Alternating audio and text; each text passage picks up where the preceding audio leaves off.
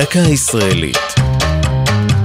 השבוע, מכון ויצמן, לציון 70 שנה להקמתו, והפעם, בין ציונות למדע. בסתיו 1874, בעיירה מוטל שברוסיה הלבנה, נולד למשפחת ויצמן הילד חיים עזריאל, לימים נשיא המדינה הראשון.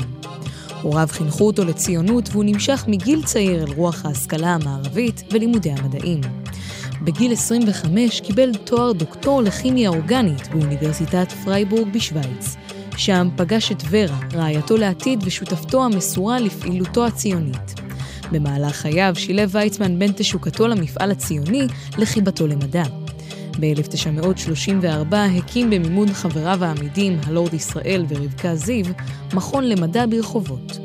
בדרך זו הציע להם להנציח את זכר בנם הבכור דניאל, שנפטר בטרם עת. לרגל יום הולדתו ה-75 ביקשו בני משפחת זיו ועובדי המכון להעניק לויצמן מתנת יום הולדת, וכחצי שנה לאחר השבעתו לנשיא הראשון, נחנך במקום מכון זיו, מכון ויצמן למדע. כיום מדורג המכון בין 150 האוניברסיטאות הטובות בעולם, והוא זוקף לזכותו אחדות מהתגליות החשובות ביותר בעשורים האחרונים. בחודש אוקטובר השנה הכריזו מדעני המכון כי גילו את הגורמים להתפשטות סרטן העצמות על שם יואינג. זו הייתה דקה ישראלית על מכון ויצמן ובין ציונות למדע, כתבה טליה כהן, ייעוץ הדוקטור דני בר מעוז, עורך ליאור פרידמן.